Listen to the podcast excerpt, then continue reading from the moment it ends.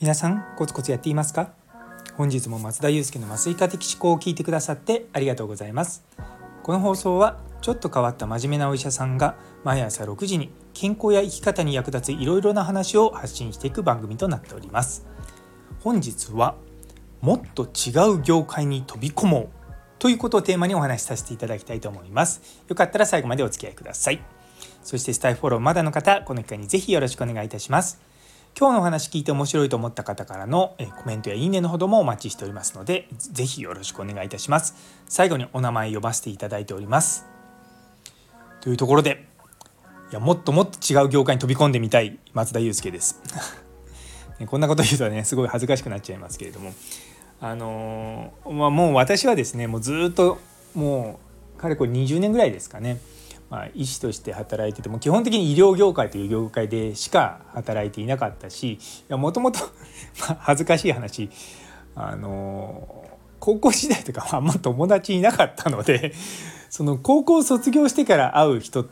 がもう多分2人ぐらいしかいないんですよ。で同窓会にもあんま呼ばれないしなのでもう基本的に付き合いがあるって言ったらもうね大学からになるんでもう医療関係しかいないんですね。でまあそういった道をずっと突き進んできてで2017年か3年ぐらいカナダに行ってたんですけど3年半か。でその時にあの、まあ、医療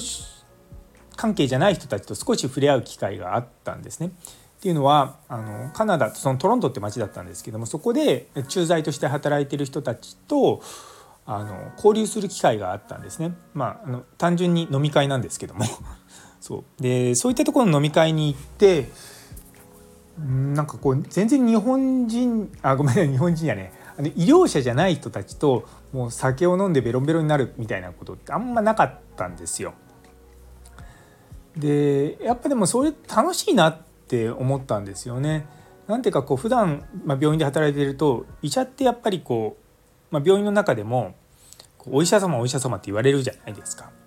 うん、でもね松田祐介個人としてあんまり見てもらってる感じがなかったんですがそうあのやっぱそうじゃない業界の人たちと話すと「ああお医者様なんですね」で終わるんですよ。だから僕はすごく新鮮だしそのなんだろうなこう医療業界の人ってやっぱり会うと医療の話を普段しちゃったりすることが多いんですね。まあもちろんね家族のこととかも、ね、話がないわけじゃないんですけれども結構そういったことがあるのでまあね24時間365日医療のことを考えてるみたいな人にになりやすいんですよ。でもそうじゃない人たちってこうもちろん自分のね業種とかそういったことはあるんですけれどもそれ以外のスキルとかももちろん身につけてらっしゃるしあの、まあ、ビジネスとかねそういった、まあ、生きるために必要なものっていうことがやっぱり皆さんしっかり培ってあ今の場所にいるんだなっていうのを本当に感じたんですよね。あの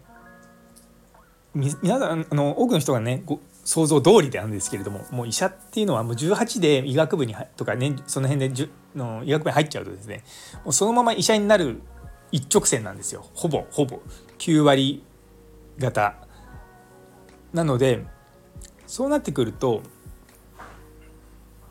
うんなんかもうすごく世間が狭くなっちゃうんですよね。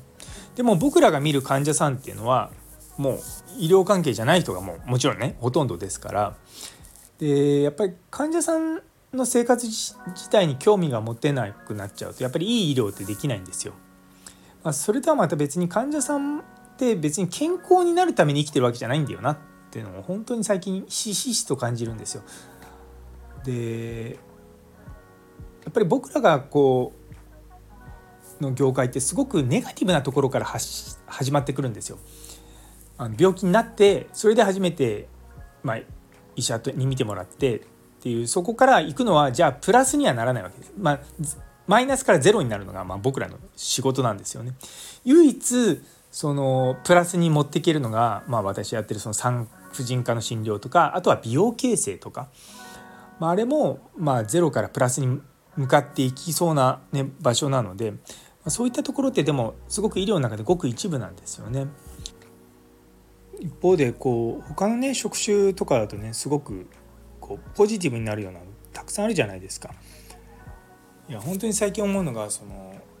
エンターテインメントになんで人はお金を払うのかって考えるとやっぱりこう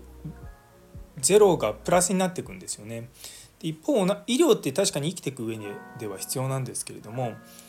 やっぱりネガティブなものがゼロになるものなのでやっぱりそこに人が積極的にお金を払いたいとは思わないんですよね。